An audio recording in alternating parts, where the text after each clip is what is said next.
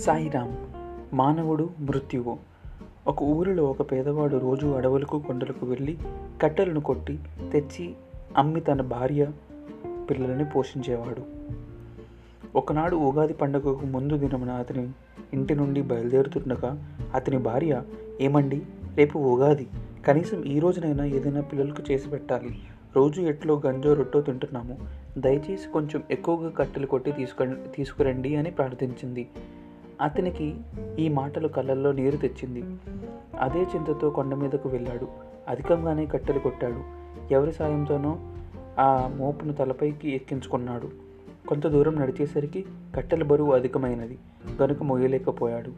అది జారి కింద పడింది. అప్పటికే అతను చాలా అలసిపోయి ఉన్నాడు. తలనొప్పి విపరీతంగా వచ్చింది. ఒక ప్రక్క భార్య చెప్పిన మాటలు గుర్తుకొస్తున్నాయి. ఏమీ చేయలేక విసుగు కోపంతో ఓ మృత్యువా నీవు నాలాంటి వారిని ఎందుకు తీసుకుని పోవు? నేను నీకు జ్ఞాపకం రావడం లేదా? అని బిగ్గరగా అనుకున్నాడు.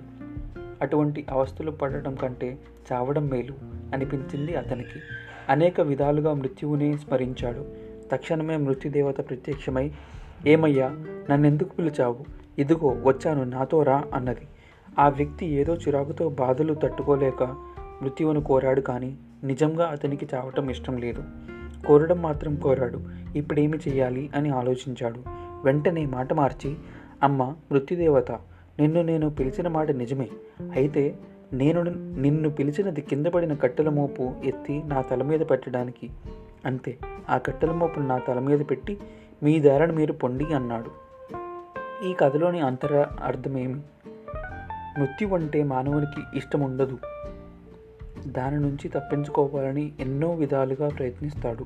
మృత్యువు తప్పదని తెలుసు. దానికి కారణం అజ్ఞానమే. మరొక విషయం కూడా తెలుసుకుంటే మృత్యు అంటే భయపడనక్కర్లేదు.